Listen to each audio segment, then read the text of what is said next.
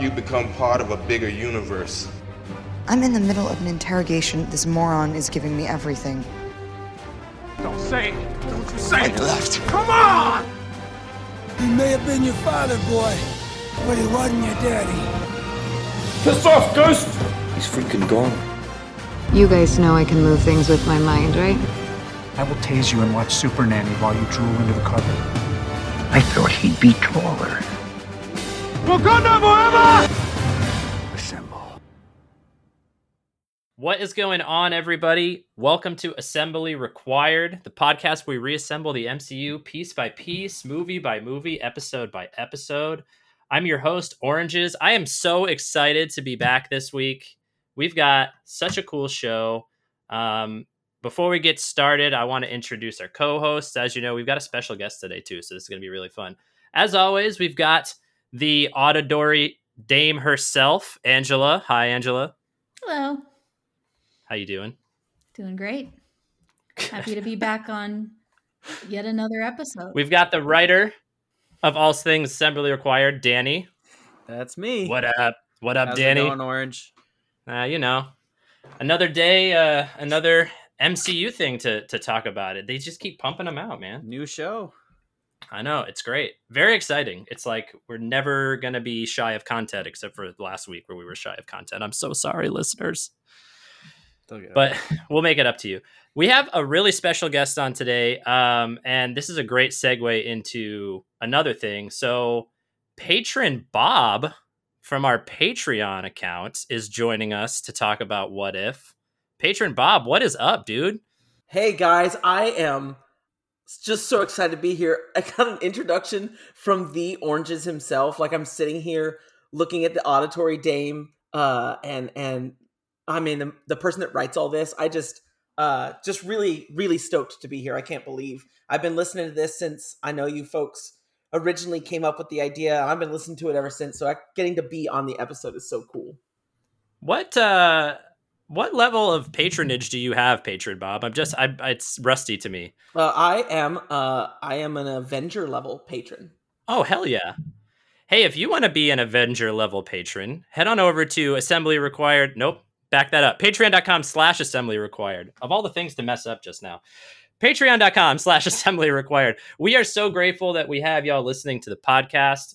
Your support means a lot to us. But if you want to take that support to the next level, head on over to that site. You can join us on our Discord. We talk about all kinds of random stuff, Marvel Universe, board game universe. We share memes like all pals do, you know, so join us. Join us over there. But the meat of the show. What's up? Who is that? I just want to patreon.com/Assembly Required. This is my livelihood. I just want to make sure that we're getting that clean. Thank you for the money. Help old Danny out, will you? Please. He's living him off of the wages. I don't know. Danny, I can't imagine that writing actually even takes that long. Seems like kind of the stooge work. I'm glad yeah, I don't do it. I feel like it's underappreciated. Seems easy. Try editing Patron, all day. Sheesh. Patron Bob coming out swinging. You got to check yourself, Patron. Do you want me to call you Bob or Patron or no, Patron I Bob? Prefer the full name Patron Bob. Patron Bob. Okay. I'll try to remember. I'll try so hard to remember that. So today we're going to talk about What If, the very first episode of What If. What if Captain Carter were the first Avenger? Do we have a proper English? Shouldn't it be what if Captain Carter was the first Avenger? What if it were Captain Carter? We are the first Avenger. Oh yeah, that's it. Do we know who wrote and directed this one? Oh, I don't. But if you keep talking, I'll look it up. Do a quick little googly. Please, Patron Bob, you are a guest. You don't need to look this up. Well, while you look it up, I'm going to do that. While you look it up, I'll jump in. So the episode starts with the Watcher. The Watcher being like the celestial body in the sky, telling us that space and time are a prism with multiple personalities. Ooh. And he's going to be our guide through the story of one such alternate possibility. I find I didn't even put this in the notes, so I'm already going rogue. I'm so sorry. I find it interesting that the Watcher has kind of presented the beginning this way, because we had kind of speculated that because of the events of Loki at the end, that this was going to be like real things that are happening in our MCU, but in different timelines. It's not just going to be stories. It's like these things could actually be happening. And so I'm curious if we end up getting Watcher story that is not just narration. That's really all I wanted to add there. I'd be interested in that. I think we will, because I'll have to say the thing. We'll get to it eventually, but at the end, he says a thing about that he will never interfere. But I think the fact that they make a point of him saying, I'm never going to interfere, means he's totally going to interfere. The way you said that reminded me of that meme where the guy's like, well, that was a fucking lie. I also thought, I got really excited over them using the Watcher. That's the perfect choice of narrator for this. And it was just cool seeing the Watcher. I was also really interested. Sometimes I know on the show, y'all talk about how the people that aren't really invested in Marvel, and especially the stuff outside of the MCU, if they ever recognize any of these references. And I'll tell you, my wife, Patron Bobette, she was just sitting there and she like got all excited. She's like, oh, the Watcher, they were in that one scene in Guardians 2. And I go, yeah. And then I explained what the Watcher is, but, so she even recognized it, and she's not as invested in, you know, sort of the source material as you guys are. Shout out to Patron Bobette. We love Patron Bobette. No, Patron Bobette is amazing. It's really nice to have the perspective of people like Bobette who, you know, aren't as invested as us. So that is good and did not break me. I do have the information here. Episode was directed by Brian Andrews, who actually has previously worked in the MCU as a storyboard artist for quite a lot of the films. I'm not even going to list them all. That's interesting.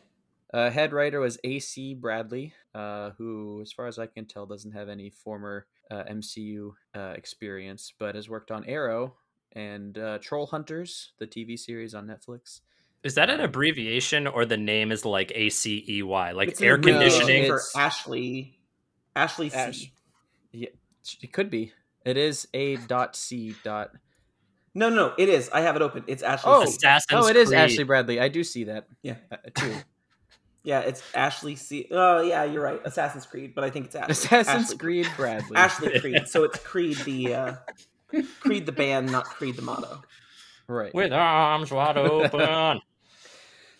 All right, sorry. Beautiful. We're back on track. So the Watcher takes us back to the 1943 experiment, in which we were going to turn Steve Rogers into Captain America. Oh, sorry. Just real quick, I really liked this whole intro. It reminded me of the Twilight Zone. Yeah. Kind of like establishing the concept of the series and then taking us into this episode, setting the scene there. So it definitely was giving me Twilight Zone vibes. I like that comparison. And I wonder, because we know we have zombies coming up. Like, I wonder if some of them will have that more like sci-fi creepy vibe that the Twilight Zone has. Maybe they'll talk about the Guardians breaking out of having a mission of breaking out of something. Listen, if they do that, we're all going to California. Okay. I'm laying down the law. We're going. I'd say even if they don't, let's go. Yes. Okay. I agree. So in this version of the reality, Peggy Carter declines to view the experiment from above in a booth, and instead is going to watch it from the level of the experiment, which is, you know, like the ground floor. Just one small difference that the Watcher tells us is the choice that creates this timeline's ripple effect. The German saboteur, who also watches from below this time, saboteur. I don't know how to say that. Listen, saboteur. That's one of those words. Saboteur. It's one of those words you read a lot, and if you don't say it out loud, I just sound silly. That's my thing, I guess. He's watching from below this time too, and instead of waiting for the transformation to occur to trigger his explosion, he does it before it happens. Patron Bob has a hot and fast question about this already. Yeah. Why it occurred in this order from the Peggy change? I got kind of stuck on that, and I don't know if the three of you can set me straight, but so I was all in on the change here is Peggy stays downstairs, but it still should have progressed as normal, unless the real change was the German saboteur setting off the explosion before the experiment. And I don't know why that happened. And then that doesn't make Peggy staying downstairs the change. That makes the sequence of events for the sabotage changing. Why was he downstairs? Why did he set it off beforehand? Like, in the movie, it feels like, and I even went back and watched it. I thought maybe I was insane and went back and watched that scene from Captain America, the First Avenger, to see. And what happens is he waits, and now it's a success. Now that we know the formula works, now I'm going to blow everything up and kill Erskine and take the formula. And that's not what happens here. He blows it up before they even have a chance to test it. And I guess I don't know why that happened. Why did that change? The show doesn't even address that that's a change. But that's what's really big. So I guess I don't understand why this was the change. And maybe I'm missing something.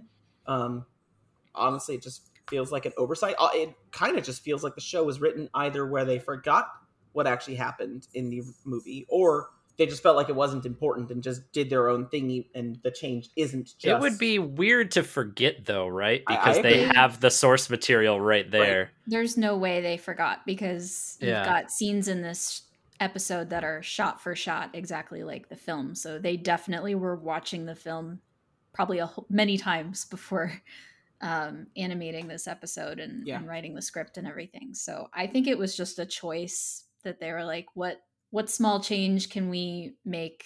And we want it to be Peggy's choice that leads to her becoming Captain Carter, rather than the choice of the Nazi to trigger his explosion like beforehand. I think they wanted it to be her having agency and her choosing, and that's what leads to it. So I understand that decision. It's definitely a creative license that they're taking. It's just weird that, like, especially with MCU fans being the way that they are, very like, we kind of pay attention to every little detail. We all have watched the movies many times. We would go back and reference, to make sure that we're understanding correctly. And, so they had to have known all the fans were going to be like, wait a minute.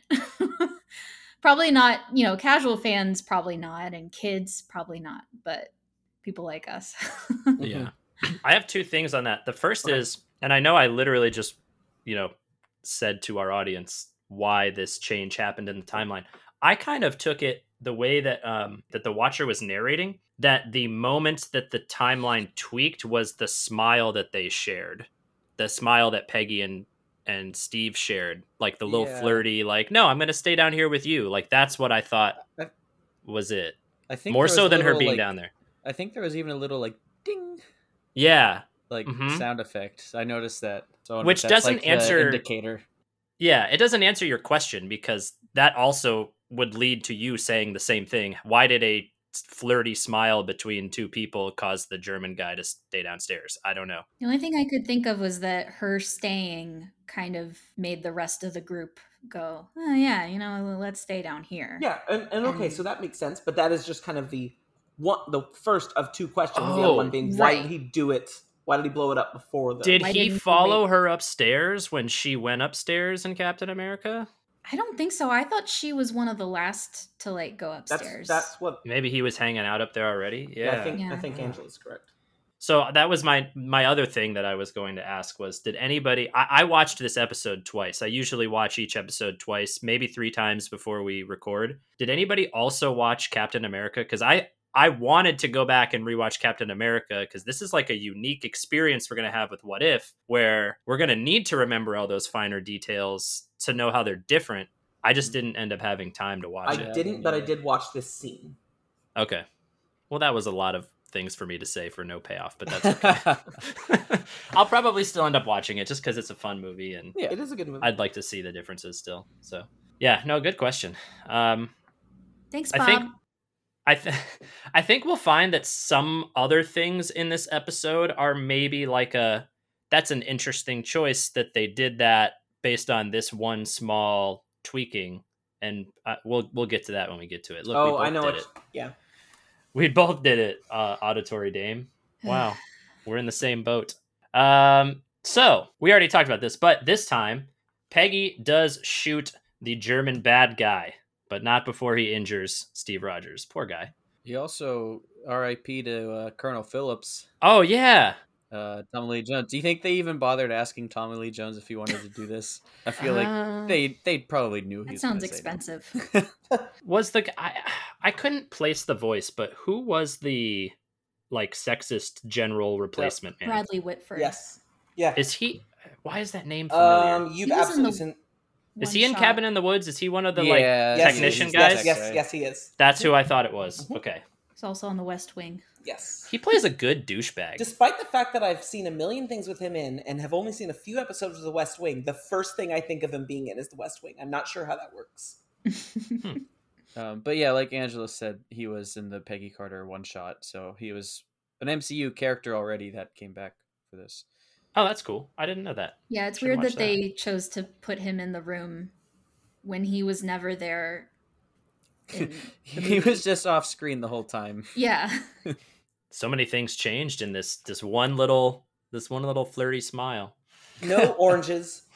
No oranges. The Watcher said just one thing changed. You're right. No, you're right. You're right. There was always a Hydra Stomper. As Dr. Erskine and Howard Stark's transformation machine starts to lose power, Peggy jumps in herself and undergoes the injection of a super soldier serum, becoming a peak human herself instead of Rogers. Good for her. Good for her. Yeah. No, like she handled it. She was like, "No, I'm going in there." I like that she handled it, and I liked that Howard was totally on board. He was like, "Yeah, girl, get in there." Yeah, he wanted to push the button. Yeah.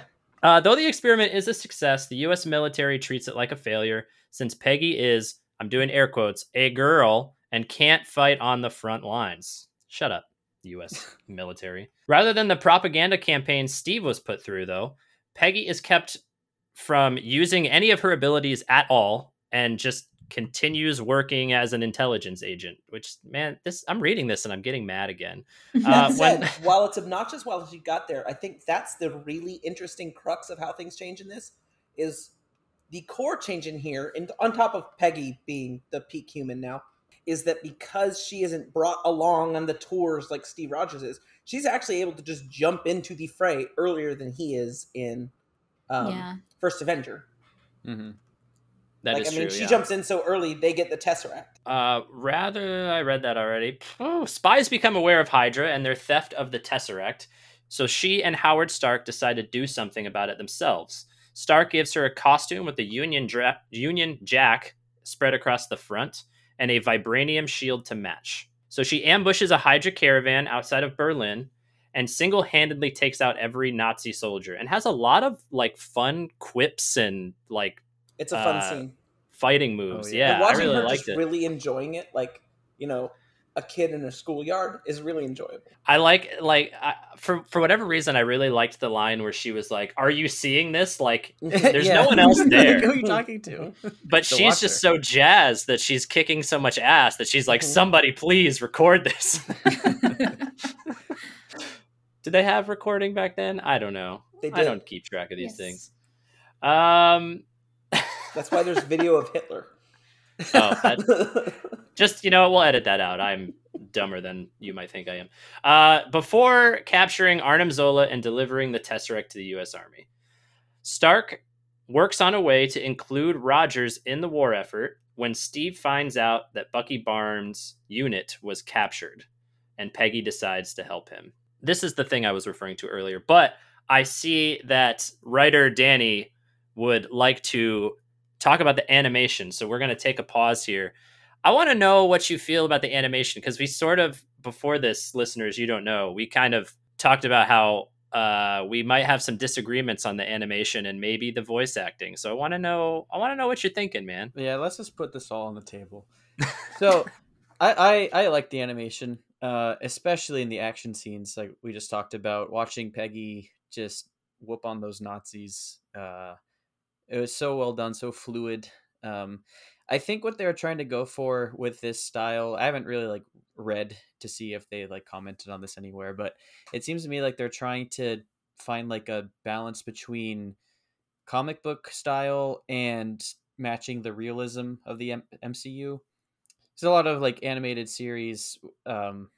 Marvel isn't too well known, at least lately, obviously the 90s with X-Men and Spider-Man, there's only one at that time.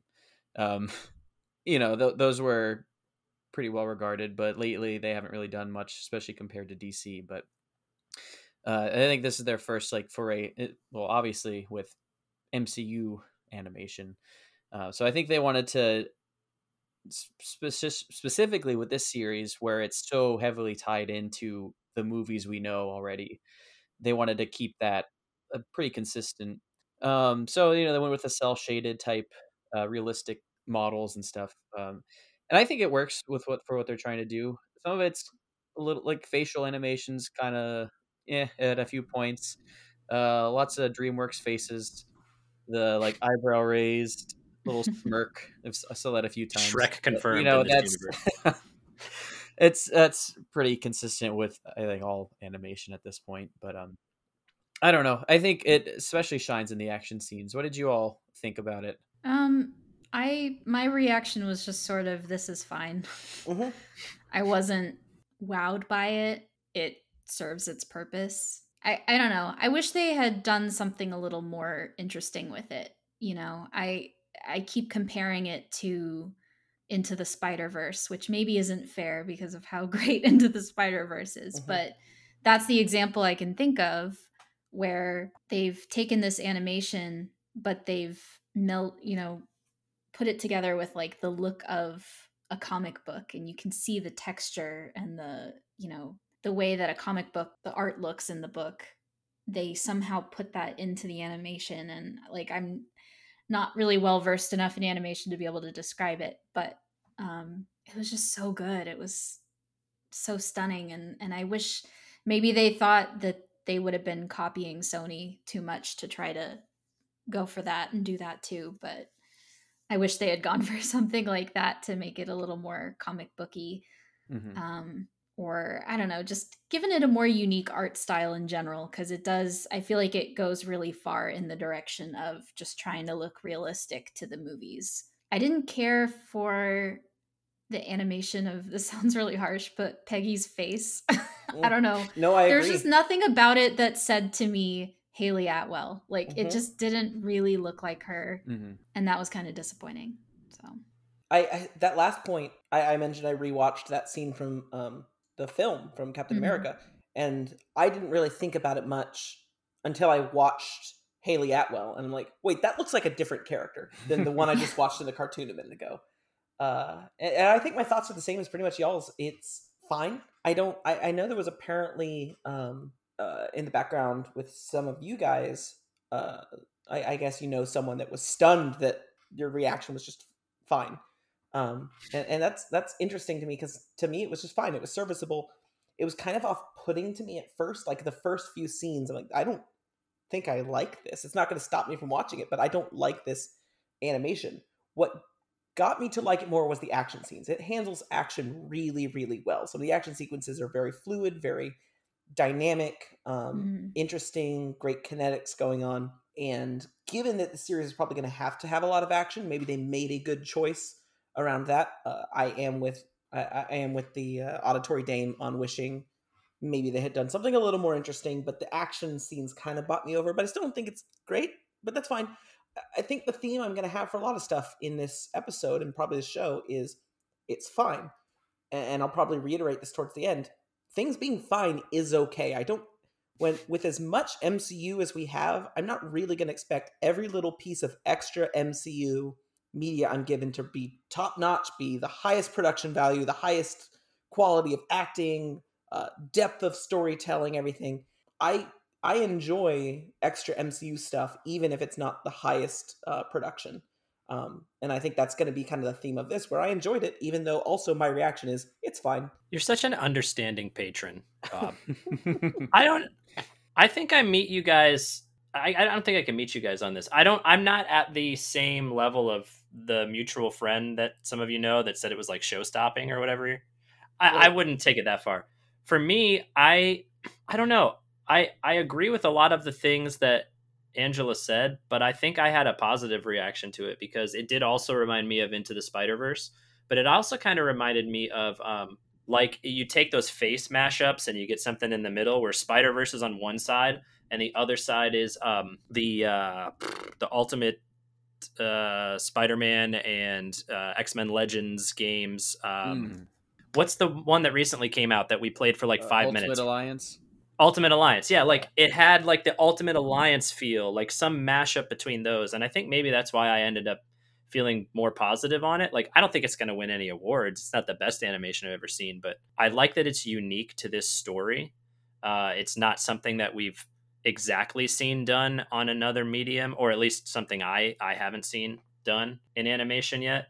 I don't know. I agree with the action stuff. I think that was good. I think most of the characters looked like their versions, but as I said earlier, I did not have a chance to go back and watch Captain America. So maybe I am misremembering what some of these people look like. That is absolutely possible. What are we thinking about the voice acting? I like the smirks that just happened. I'm gonna go. Do you want me to go first? Do you want me to go last? Go Oranges. I see. I saw a lot of stuff on Twitter. I keep saying that I don't like pay attention to the internet, but I find that as we've done more podcast episodes, I have just been curious more and more about what the internet thinks. And I say internet, but I mostly mean Twitter because I hate myself. I just found so many people on Twitter, like, bashing specifically Sebastian Stan for his performance. And, like, I also saw a lot of people saying that, like, the only performance they thought was voiced well was Peggy's, Haley Atwell's part. And I was just like, the only thing I can find on my second watch, because I was really listening for the voice acting, like, to try to hear the things they were talking about. The only things that I could pick out with Sebastian Stan that I didn't like, where I think maybe he had a couple too many quips. Like, that didn't seem very Bucky of him to say certain things. Yeah. But I didn't think it had anything to do with Sebastian Stan's voice work. I thought it just didn't feel like Bucky's character to... Like, when they're fighting the Hydra at the end and he goes, "Who ordered the calamari?" Like, that does not sound like something the eventual Winter Soldier would say, yeah. You know, like, but what do you guys think? Cause I just don't see where the problem is. I think there's a few things to blame here. Like, I was debating talking about the writing in this show, because to me, the writing it made it feel like more of a kids cartoon than like a cartoon for and everybody. Then they shoot people. Like, it's like, it just didn't feel like, so the writing then didn't really feel like MCU writing. It didn't feel like the characters that we've come to like learn so much about, especially Bucky, who we've learned a lot about recently in his own show. I mean, granted, Bucky in the 1940s is a very different Bucky than Bucky of today, but you know, who's been through some shit. He's a young buck. But yeah, I mean, even in the first Captain America movie, Bucky was not quippy like that, like you said. So it all just felt very silly. And I almost wonder if Sebastian Stan didn't quite know what to do with those lines. Because the way he sounds, if I'm honest, like, he sounds a little like they gave him no context at all. And they were like, just say these lines, it'll be great. And he just kind of threw them out. And the other thing, so am I eating the calamari or what? The other thing too is, like, my dad, like, his career was that he did a lot of voiceover stuff for like commercials and radio and all kinds of things.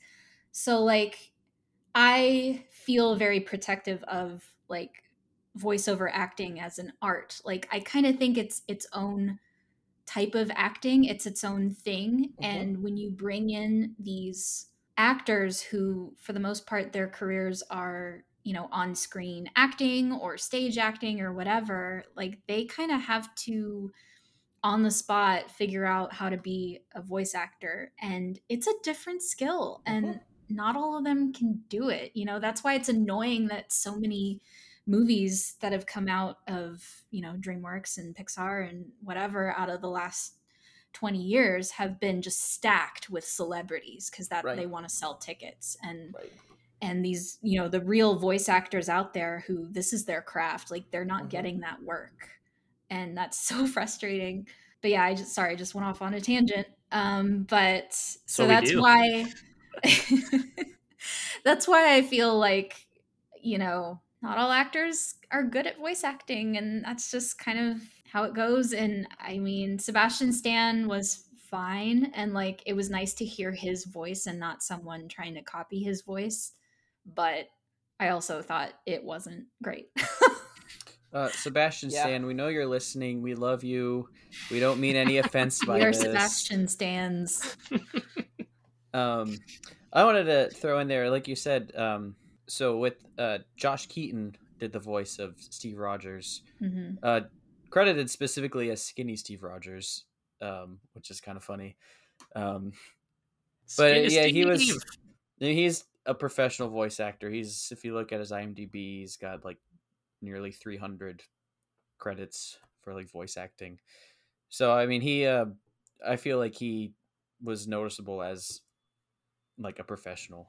Mm-hmm. I think the one I think did the best job. Yeah, which is, I mean, understandable when you consider. Mm-hmm. But yeah, I agree with you, Angela. It's nice to see voice actors getting recognition. So it was cool, like with Loki, Tara Strong as Miss Minutes, because I mean she's a great voice actor. She's a queen of voice acting. So it was cool to see her name in the credits for that. To your point about the writing, I think one of my issues with this episode, and I guess we'll see how it unfolds through the series, but they're trying to condense a 2-hour movie into a 30-minute episode. So the pacing seemed all over the place. And one of my first thoughts, as I was watching it the first time, was, especially in a few scenes, it just seemed like they were like shooting line after line out and just like kind of hard to keep up sometimes. So I think there's a few factors, script, mm-hmm. Acting, that it's just kind of made it seem a little rushed. But, you know, for the actors that aren't, you know, typical voice actors that aren't, you know, used to that, it seemed like sometimes maybe the deck was stacked against them, so that they weren't given a good chance to, you know, give a great performance. Yeah, I think Lady Sound covered very well all the reasons for it. Patron Bob comes onto our show and starts coming up with his own nicknames. Who does he think he is? What is this? We got to make a new tier, $20 a month. You can start giving us nicknames. Auditory Dame did a fantastic job covering all the reasons, I think. The writing, it feels like it doesn't know what it means to be.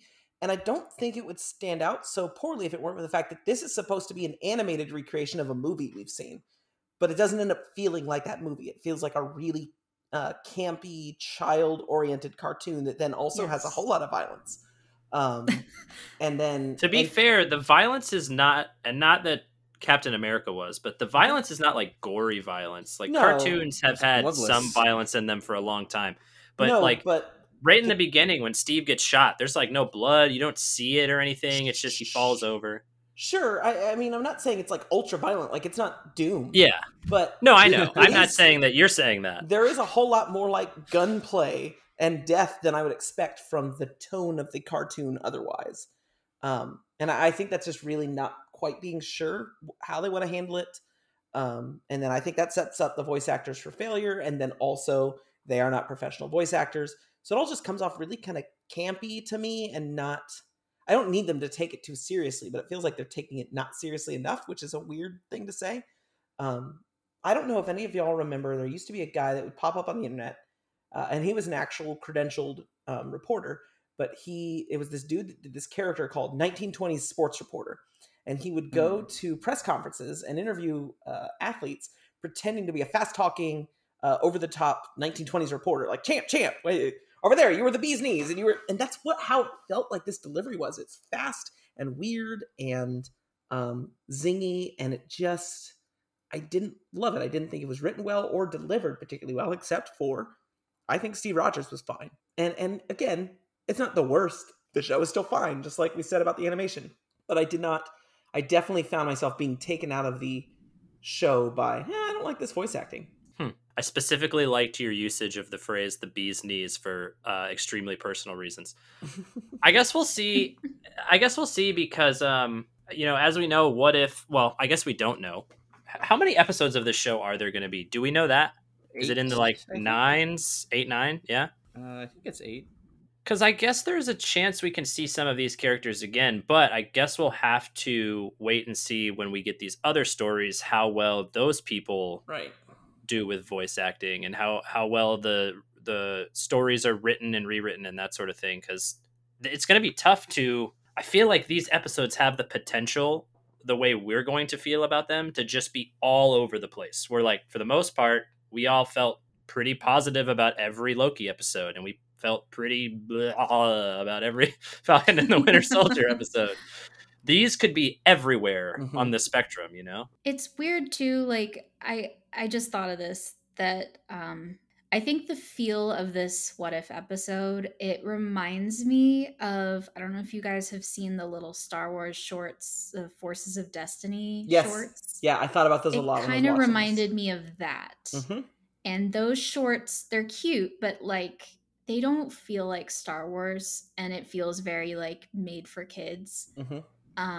Whereas when I watch Clone Wars or The Bad Batch, or Rebels, especially like later on episodes of Rebels, not as much at the beginning, but like those feel like Star Wars. They're animation, but they feel like Star Wars. The stakes feel the same. It just, the writing feels the same. Like it feels right. Mm-hmm. But the Forces of Destiny feels like Star Wars light for the children. Yeah. And that's sort of what this felt like to me. Wrong show, sorry. Yeah, I agree with that. Also, by the way, 9 episodes, and in looking up the answer to that, I now know the plot of most of those episodes. Oh, no. What? Yep. How? It's just out there. IMDb has the plot summary of every episode. IMDb, you're not supposed to do this. I also just looked at them, and the description of 3, the phrasing is kind of funny to me. Yeah, it is. Say it. I am so sorry that I brought this up. Now I feel bad. More like I am dumb. I will say I don't care that much because I'm going to watch this, and I am going to probably enjoy it. But I'm not like super invested into this show in such a way that I need to not know anything going in. Yeah, well, I know this is like technically MCU canon, but it's very like adjacent. Yes, less like lower stakes. It's I think it's going to feel kind of a relief in a way to not have to worry about like, all right, this thing happened in this episode. Now I have to wait for next week. Like, no, you don't. It'll be a story you kind of already know next week, and it'll be a retelling. You don't have to. Well, what's going to happen to, you know, Carly? I don't know. Who cares? Rip Carly. Wait, why did you just talk about our feelings of Falcon and Winter Soldier? I don't know. Nobody cared. I keep mixing these shows I'm legally not supposed to. All right, let's get back into this. So where were we? We were in Germany. Oh, you know what? No, I don't want to jump back into this yet because... Hang on. Because this is that hidden point that I said that I would bring up. I am also confused about... Wait, is this somebody's point?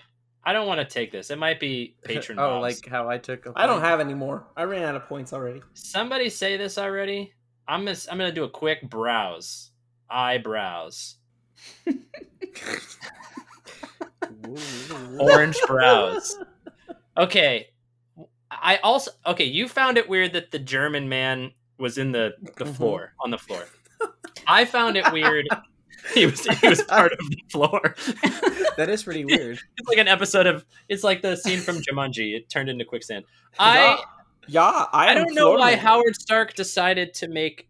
he decided to use the Tesseract to make an Iron Man suit. That was what felt weird to me. And obviously we didn't call it Iron Man, but part of this story now involves Steve, who has been shot, turning into the Hydra Stomper, which is now, I guess, version 1, like Mark 1 of Iron Man.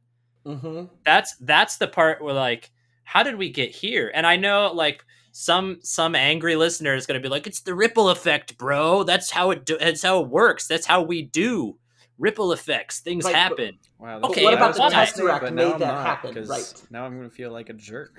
No, you can be a jerk. No, I don't want to be a jerk.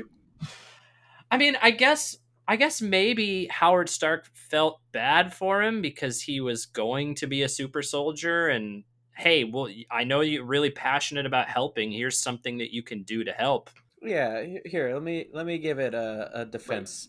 Right. So you have this Howard Stark, who is obviously an inventor.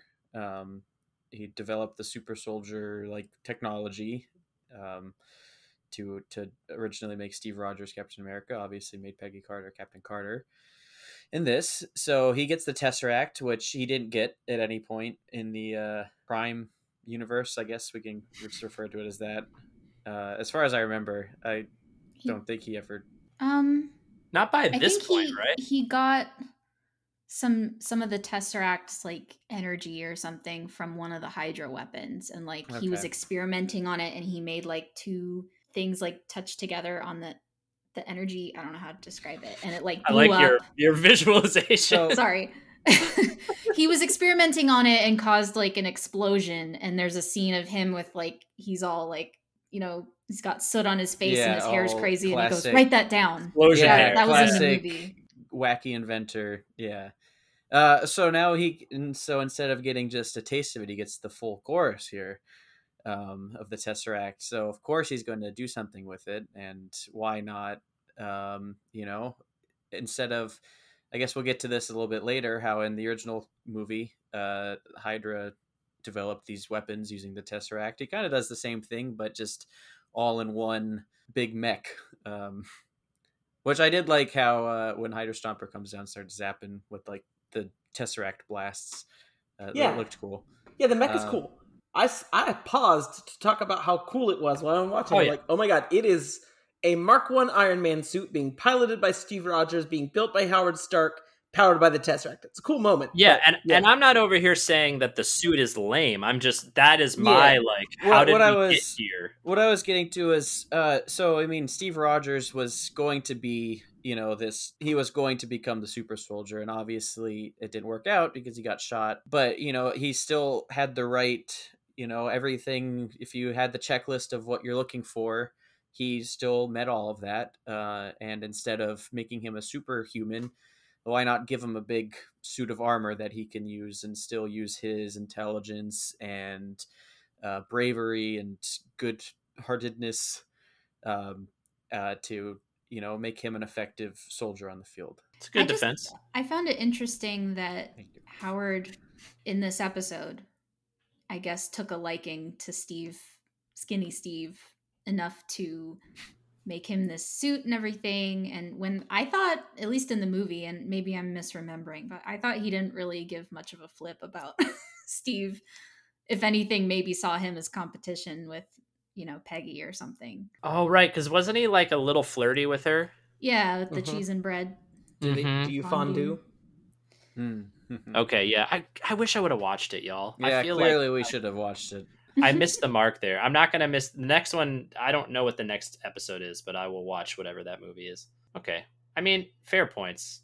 I just, that's the thing I got hung up on. Fair points, but I'm still with you. I just feel like the Tesseract for this to have been what caused it, the Tesseract would have been the barrier for the Iron Man suit not having been invented until Tony Stark is stuck in the desert in a cave. In a cave! With a box of scraps! It's not questionable enough to me to take me out of the show. But it is questionable enough for me to agree with you and want to overanalyze it when we are sitting on a show where we overanalyze these things. I'm sorry. The way that you said take me out, I thought you were about to start singing. I really thought you would take me out to the ball. Don't ask. I don't. It's a bag of cats. No. I agree. But all right. I guess I see your point, and I think I have the same questions as well. I promise. I'm really getting back into this now. We're going to Germany. Everyone, get in the car. We're at Germany now. Wow, that was fast. Peggy is breaking into the Hydra facility, which is holding Barnes and his company captive, and she rescues them. When they're pinned down by tanks, though, that is when Iron Man Steve Hydra Stomper arrives in Stark's newest creation, which, as we described, it's a big Iron Man suit. It looks kind of like the one that Tony built in the cave a little bit, but it's got a big old Tesseract in it. A lot like Mark 1. So between he and Captain Carter with her powers, they pretty much effortlessly just beat all their enemies, like a video game where they're all level 100 and they decide we're going to go to the low level zone and just for fun, just murder everybody. I did all the side quests and now I'm going back to the story. And then over a nice montage set to swing music, we watch the two of them become pals, media sensations, the dynamic duo, Hydra Stomper and Captain Carter, just beating up bad guys and becoming close as far as fighting partners and in their personal lives as well. Now, we're already going to go back off the rails because, yes, Danny, you did talk about the pacing, but that you didn't get to exactly where I wanted to get to with it. Okay. So I forgive you for stopping where you did. I'm cool with it. I think to an answer to the pacing question about this show and what I assume is going to happen in the other episodes of this show, I personally, I love a slow paced story for the most part. I like when a story takes its time and explains everything to me like I'm five. I don't care. I like when things are like a slow burn. A lot of times when things are too fast paced, I am like, we didn't spend enough time with thing X, Y, or Z. Like, I really would have liked more time with that. So in most cases, I would be put off by pacing that is this speed as well. I think because it's a story that we already know most of the skeleton for, it's not a big deal, and I think it works for this show. But the thing that kind of cropped up in my mind thinking about that, we always go back to, you know, the further we get into the MCU, we always say stuff like, could somebody drop in right here in this spot for their first time? Could they watch Infinity War and have not seen anything else and be totally cool and understand? I don't know if this show is going to have these really fast-paced, slightly different versions of the stories that we already know. I don't know if people are going to be able to jump in and feel satisfied with the show because of how fast-paced it is, and just kind of like, I don't even know if it's, I'd call it a requirement, but I kind of feel like it is.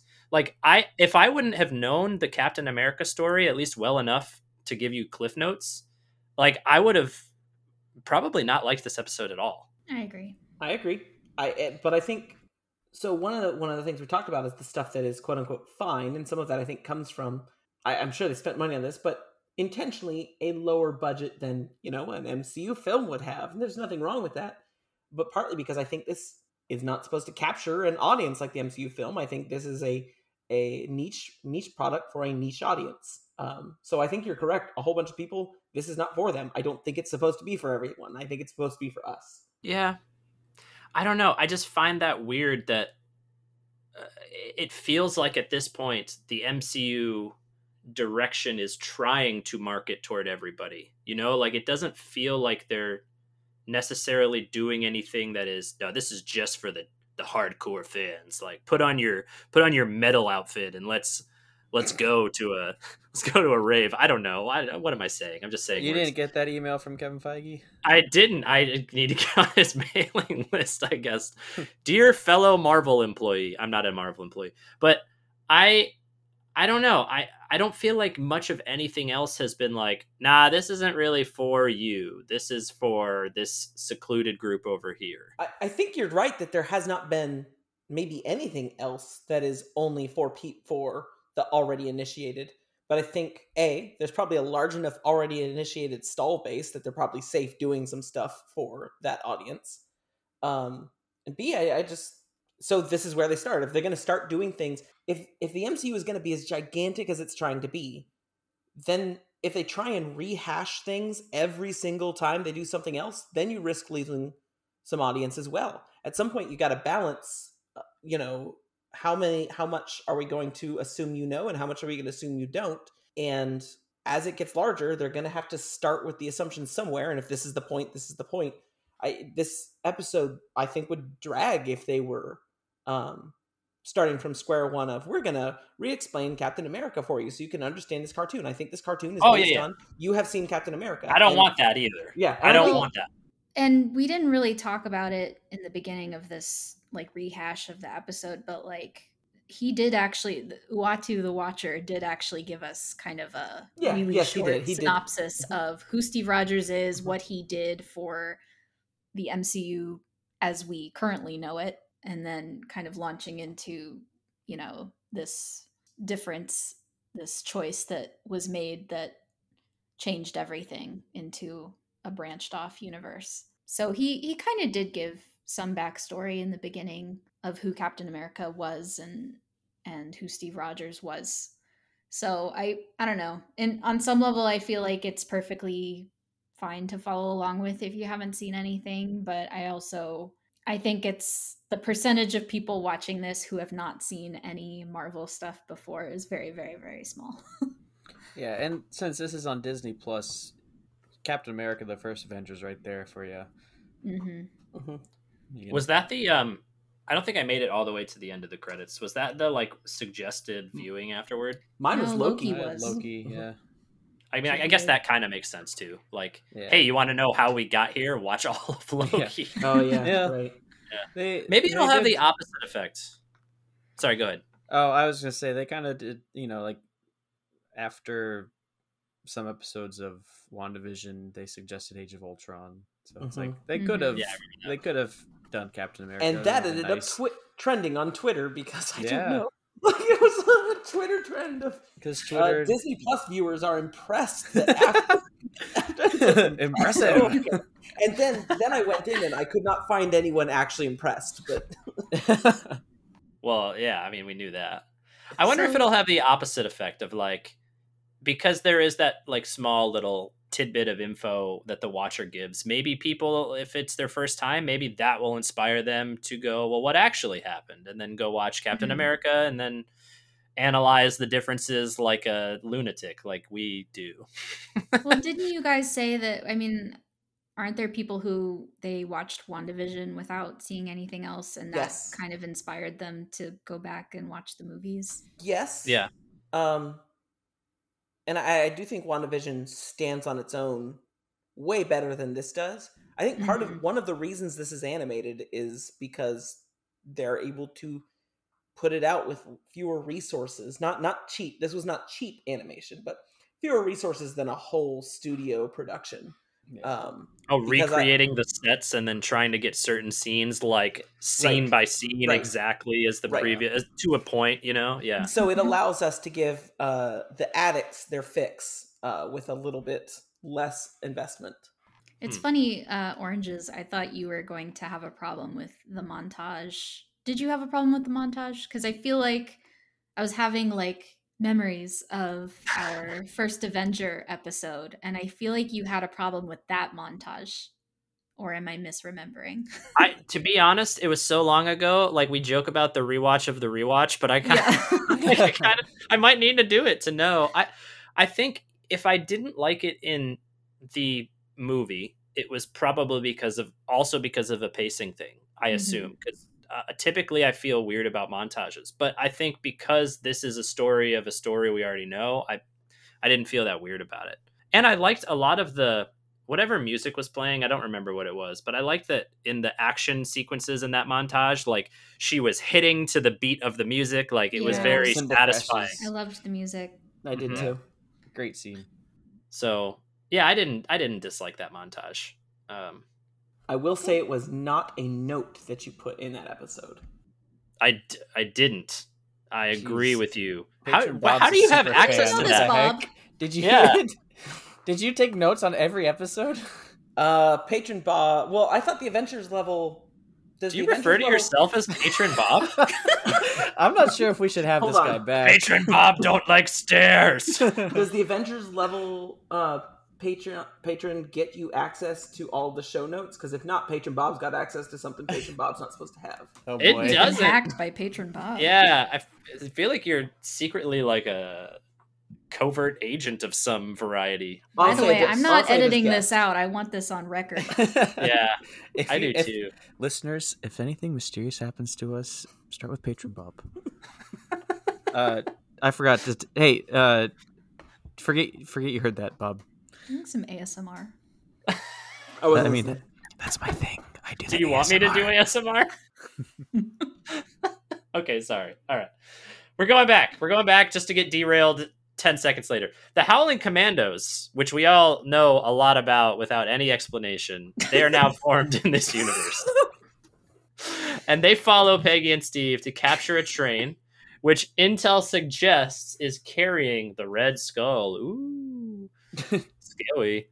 Bucky falls from the train but is rescued by Peggy, and he remarks, I loved this line, that she nearly tore his arm off. What a good bit of... It's not really foreshadowing, is it? It's side shadowing? Yeah, it's after shadowing? Alt shadowing. Yeah. I did like that line, but that is one that stuck out to me. He's like, "Thanks, you almost ripped my arm off." It's just like the way, I don't know. Yeah. The way, I think there's just like sometimes the voice acting and the animation didn't always match up, but I would have liked that to death.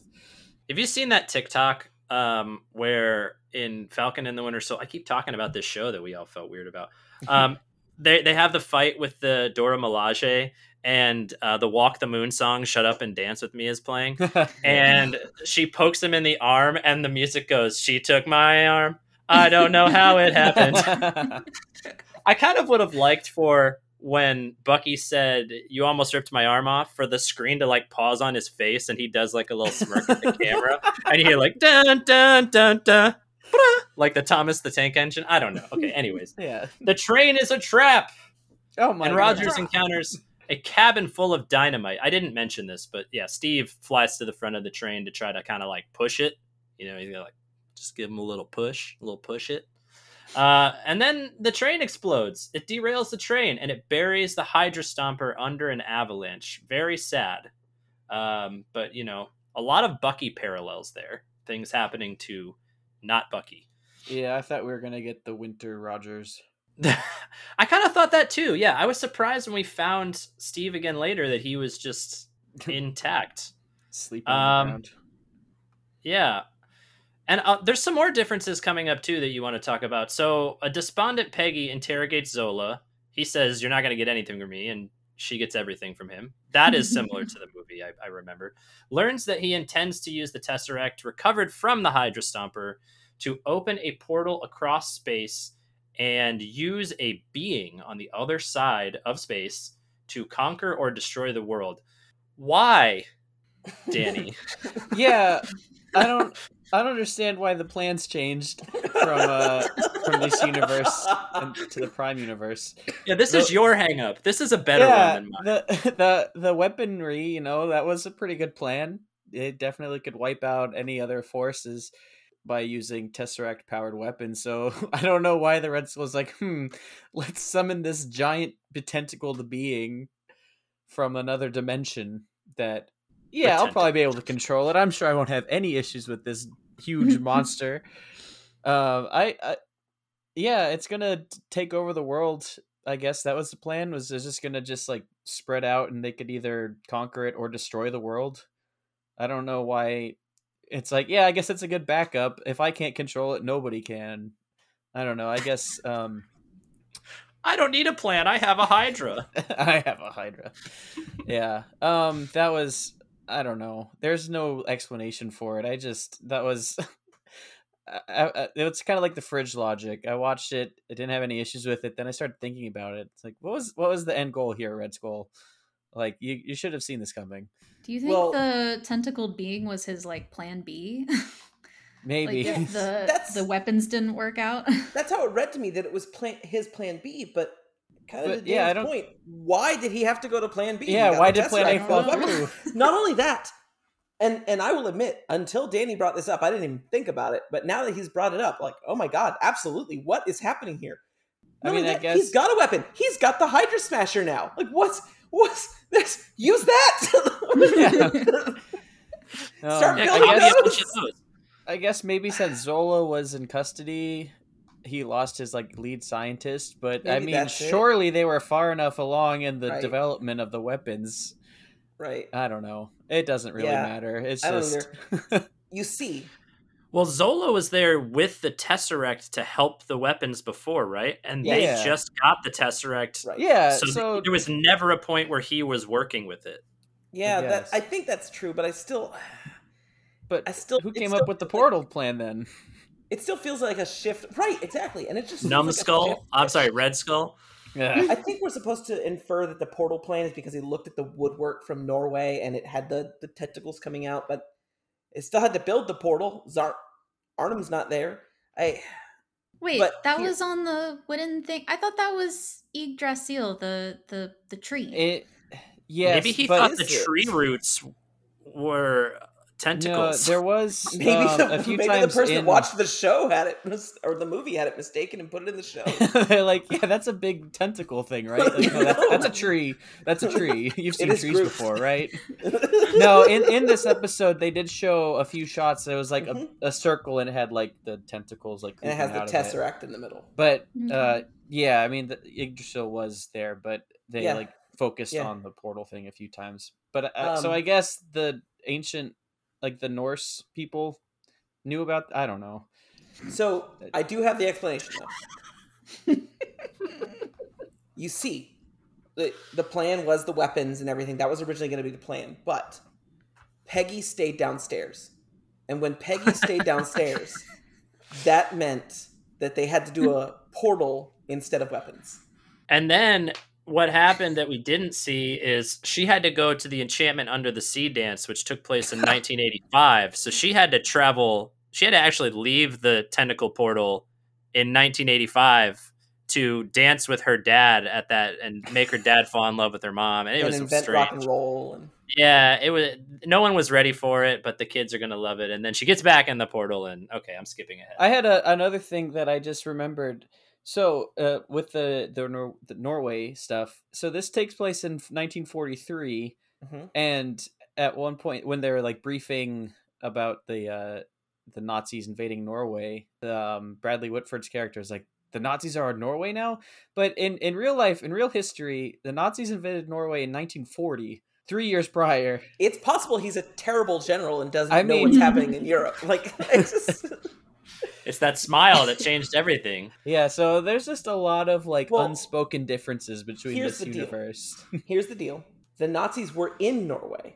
Then Peggy stayed downstairs. And the Nazis and then they just weren't there anymore. Then went back in. Wow. We need a what if for the what if to just explain. Bob has cracked the code. Man, you're good. We should have you on more episodes. All right. So now we've got Peggy, the Howling Commandos. No Steve Rogers, but she brings along Howard Stark because he can push a button really well. Hey, and they storm the Hydra Castle to try and stop Red Skull's plans, whatever they might be. Who knows? They get through the guards, but not before Red Skull opens the portal with the Tesseract to show us the giant tentacle eldritch horror calamari. Stark and Carter arrive just in time to watch a tentacle just literally crush Red Skull while he is celebrating. Don't you love when assholes are like celebrating? They give you a preemptive GG and then they lose immediately. That was satisfying. Stark reverses the portal to begin pulling the creature back through it. And Peggy finds a broadsword. I got to pin in that for a second. And starts hacking away the tentacles, but ends up subdued just as Steve arrives and rescues her. Hey. Asking, did you miss me? And she says every second. That's very cute. No. I like the inclusion of the broadsword. I feel like that's going to confuse some nerds because there is a Captain Britain in Marvel Comics who is not Peggy Carter, who is Betsy Braddock, and she sometimes wields a sword, a magic sword, and goes by Captain Britain. So we've got Captain Carter, who is from the UK and wears the Union Jack, wielding a sword. I feel like there are going to be people out there on Twitter that is like, Captain Britain confirmed. They combined the two characters. I was just going to say, I don't want this to get... She's not really Peggy. She's not wearing green. It's okay. This is MCU again, smushing some characters together to make one. I know. I think you might be right on that. I just, it's a cool and kind of like weird inclusion because I feel like Captain Britain, both Betsy and what's the guy Captain Britain's name? Does anybody know? I did. Is it? I mean, he's a Braddock too. Something else. Mr. Braddock. It is Brian. Brian. I wanted to say that, but it felt wrong. I feel like they're popular enough that maybe they'll pop up in the MCU at some point, but also I didn't know his name without your help just now, so maybe before we move on, I just wanted to say to you, Oranges, that just because a woman is wielding the sword doesn't mean you have to call it a broadsword. a dame sword. I'm sorry. And I'm gonna point out that you, Danny, wrote the words in his notes that he's reading. So, damn, Danny. Daniel. I can't be held responsible for this. I can't be held responsible. Okay, I will. So say, the monster. Well, as long as we're on this derailment, I will say I know it's surprising from a Zelda nerd. I don't know if you guys know I'm a Zelda nerd.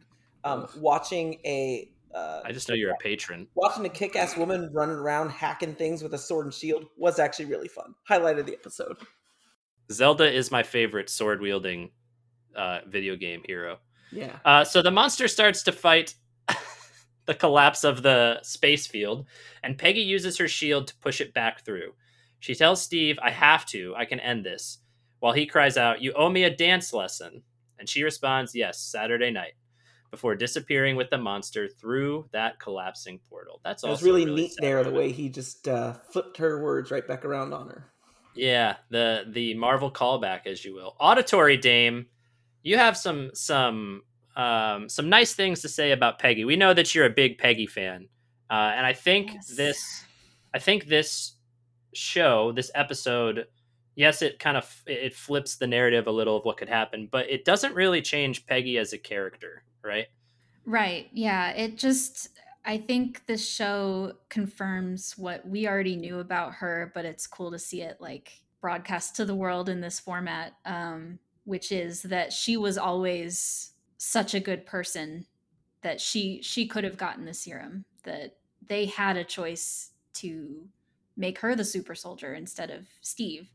And it's funny to me, except not at all, and completely, tracks with how women were treated and perceived in the 40s, that they went through all this trouble to try to recruit some man to be the super soldier. They went through that whole selection process, seeing, who would be the best fit for it and all of that.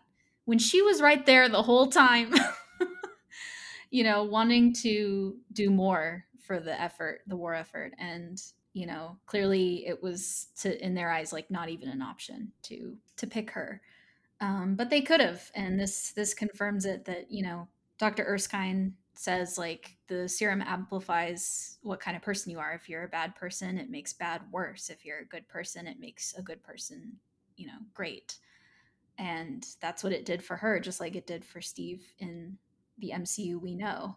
And it's interesting too that her turning out to be the super soldier and be Captain Carter, I feel like made a lot of things turn out better than they did when Steve became Captain America. Like, for example, with her, she was able to catch Bucky, hang on to Bucky so that he didn't fall into the abyss and become the Winter Soldier, decades later. Granted, we might see, maybe in these other What If episodes, we might see like the ripple effects of her being Captain Carter, that other horrible things might be a result of it, just as bad as what happened after Steve became Captain America. But I just thought that was interesting. And also, I would love to get a shot of her wielding Mjolnir against Thanos in the future. That would be cool. So... yeah, that's pretty much it. I thought this was a cool love letter to her character, and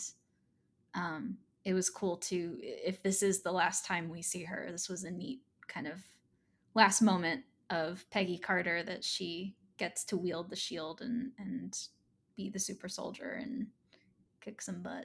So, in your opinion, did she handle the serum better than John Walker? That's a tough one, but yes. Patron Bob asking the real tough questions here. I agree. I liked the way that she handled the way the U.S. military was sexist. Like them being sexist part wasn't great, but the way she handled it was like admirable. And I like that she kind of flipped that Marvel callback in one of the final scenes where that general like tries to butt in on their plan. And she's like, "You're lucky to be in the room." Like, I was like, great. Ooh, you want some burn heal for that? What a weird Pokemon reference. But I liked that. I just liked the way they did that. So Peggy is good. Agreed. In conclusion. Welcome to our TED Talk.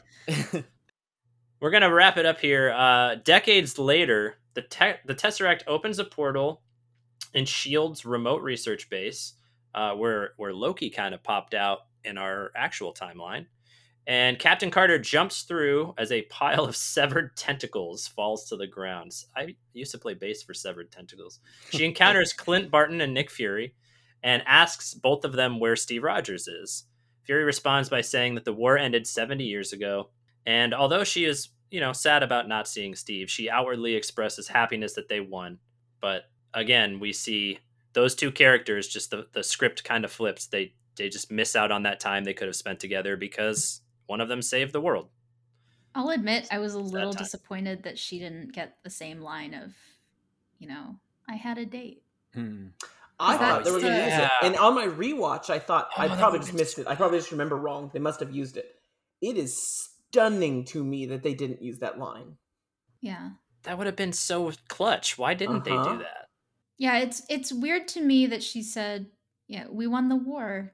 And like you said, clearly she was sad while she said that, and we all know it's because, she can't be with Steve anymore. But it's not the same. And I don't even know that I truly believe Peggy would have said that in that moment. Yeah, how does she know they won the war? She came out 70 years later into a room with two humans in it that she doesn't know. How does she know they won?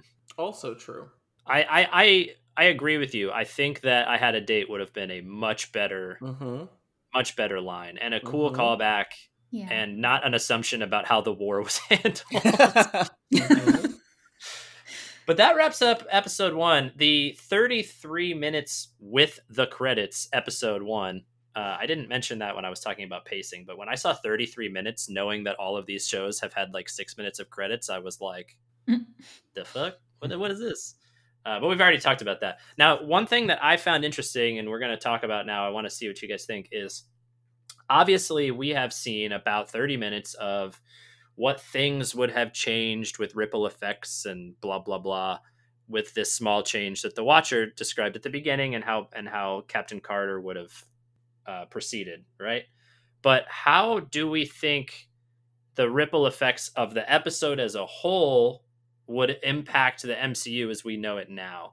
The thing that I thought about goes back to the Hydra Stomper. Does this scenario mean that Steve Rogers really is the first Iron Man, although he isn't the one making the Iron Man suit technology like Tony Stark does?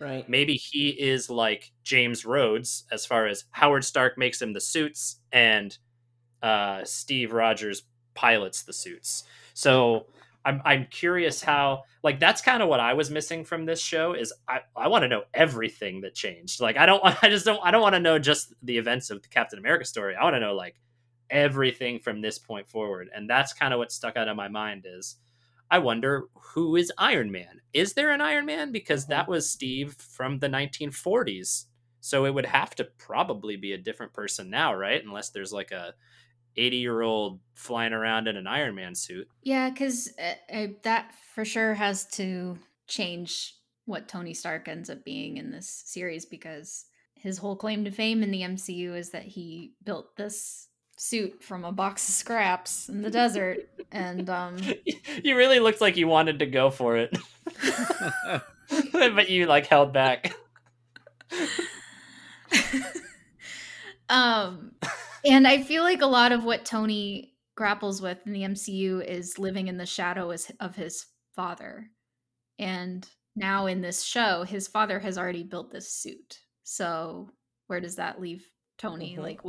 What does he come up with? Does he come up with just next editions of that suit, or right. Is he gonna have barf. His own thing?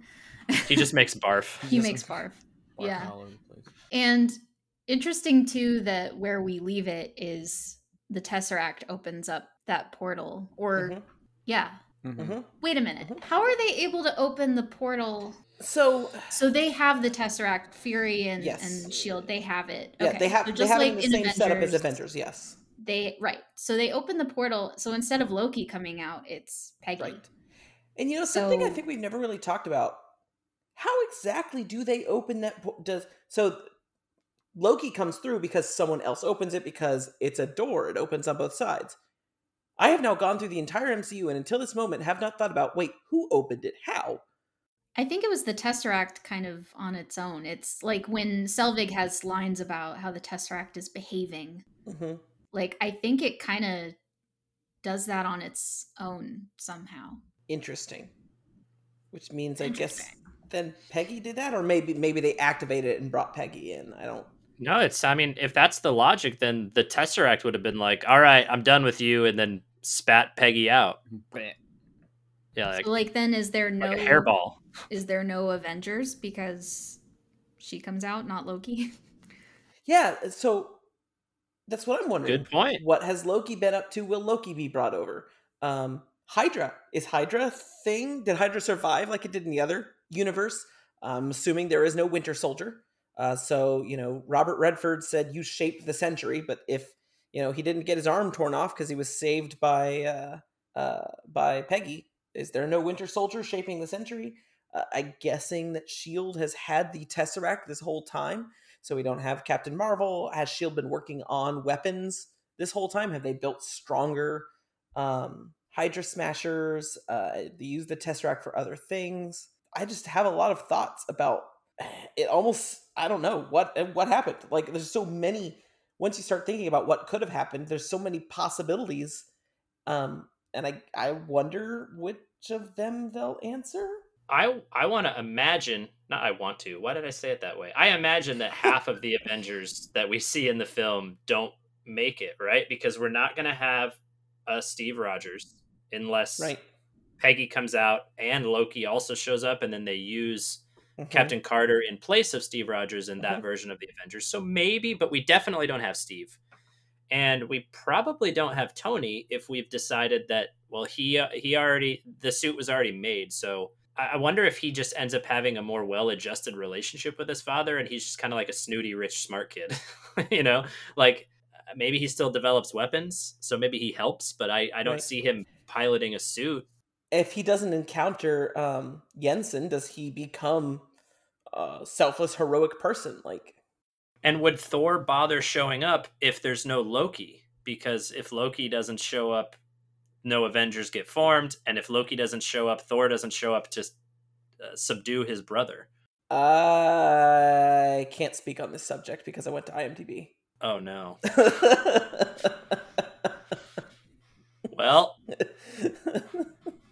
Well, do we know, is this season, are all the episodes going to be following this newly established timeline? Or I was under the impression that they were all kind of separate stories. I think they might all be self-contained now that I've kind of looked around. I think this was a story, not a beginning of a story, but an end of it, but a self-contained story. I was wondering that too, because I feel like they've really hyped up Captain Carter quite a bit, and it's in all the marketing, and maybe that was just to hook people in, and she truly won't appear again outside of this first episode.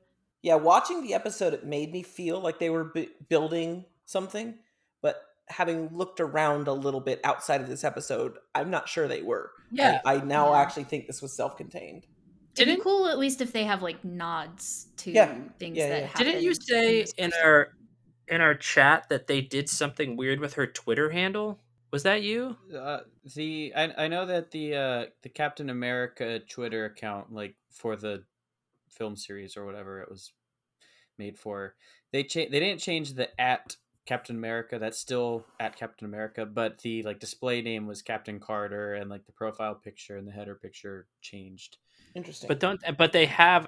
I thought the whole thing was Sam is Captain America right now, and they already have an Agent Carter Twitter handle, so couldn't they have just changed the Agent Carter Twitter handle? Yeah. I think it was just marketing.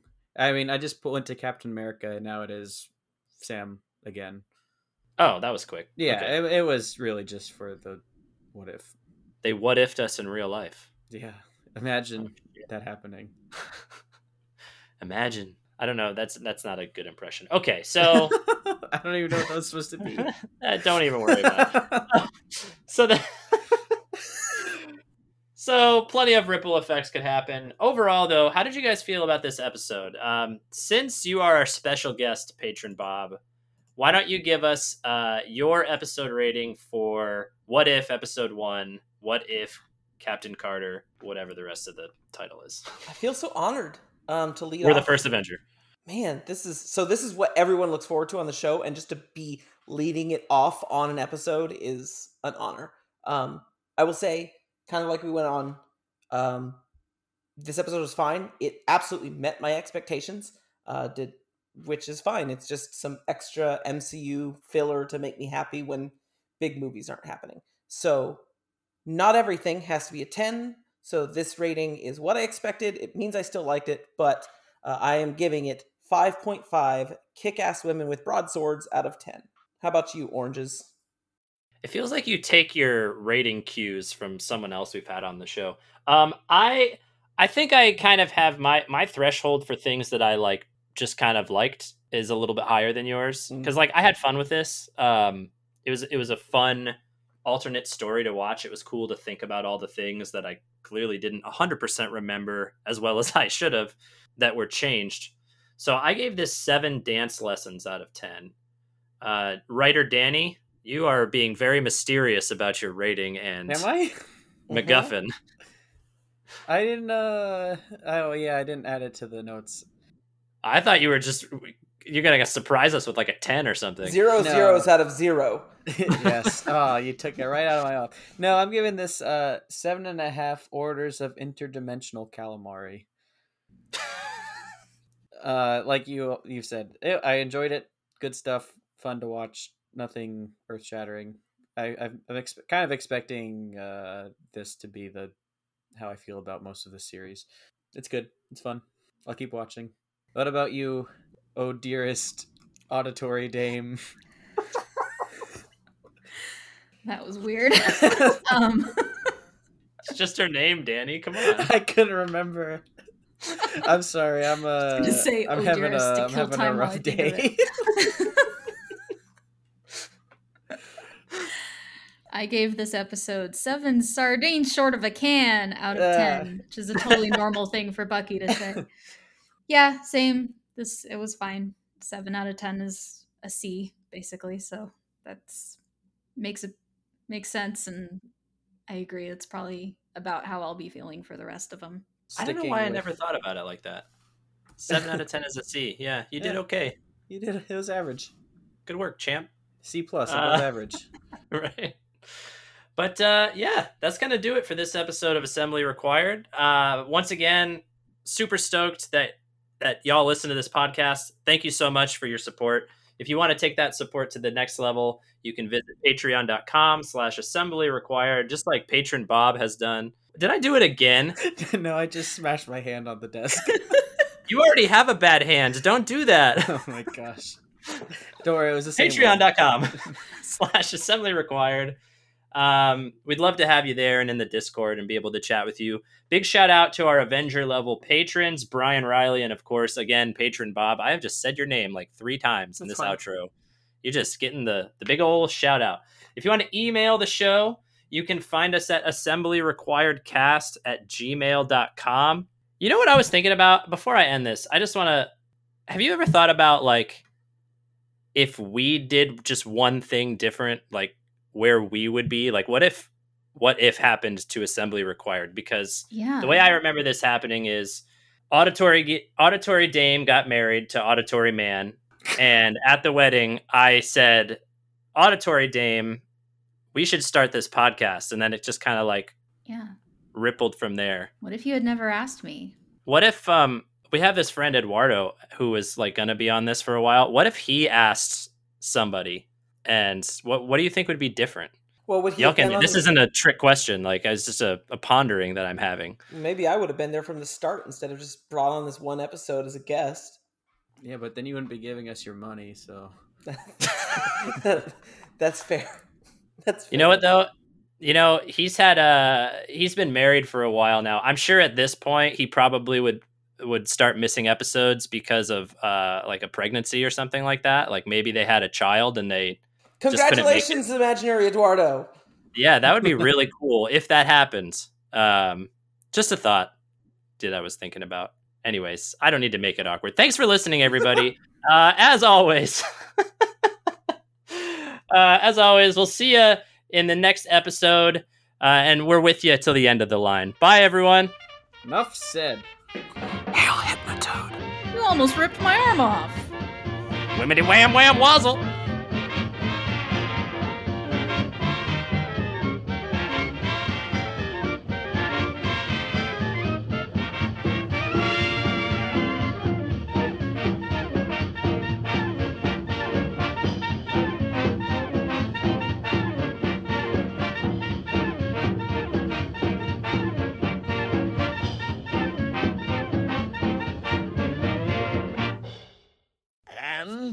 Here we go. There. Whoa. Hey. Pretty long, eh? Yeah, it's really long. But what did you just turn on with it? Oh, that's just the What If machine I invented. You pose it a what if question, and it generates a video simulation of what would happen. Does it really work? Of course it works. It's just not very long.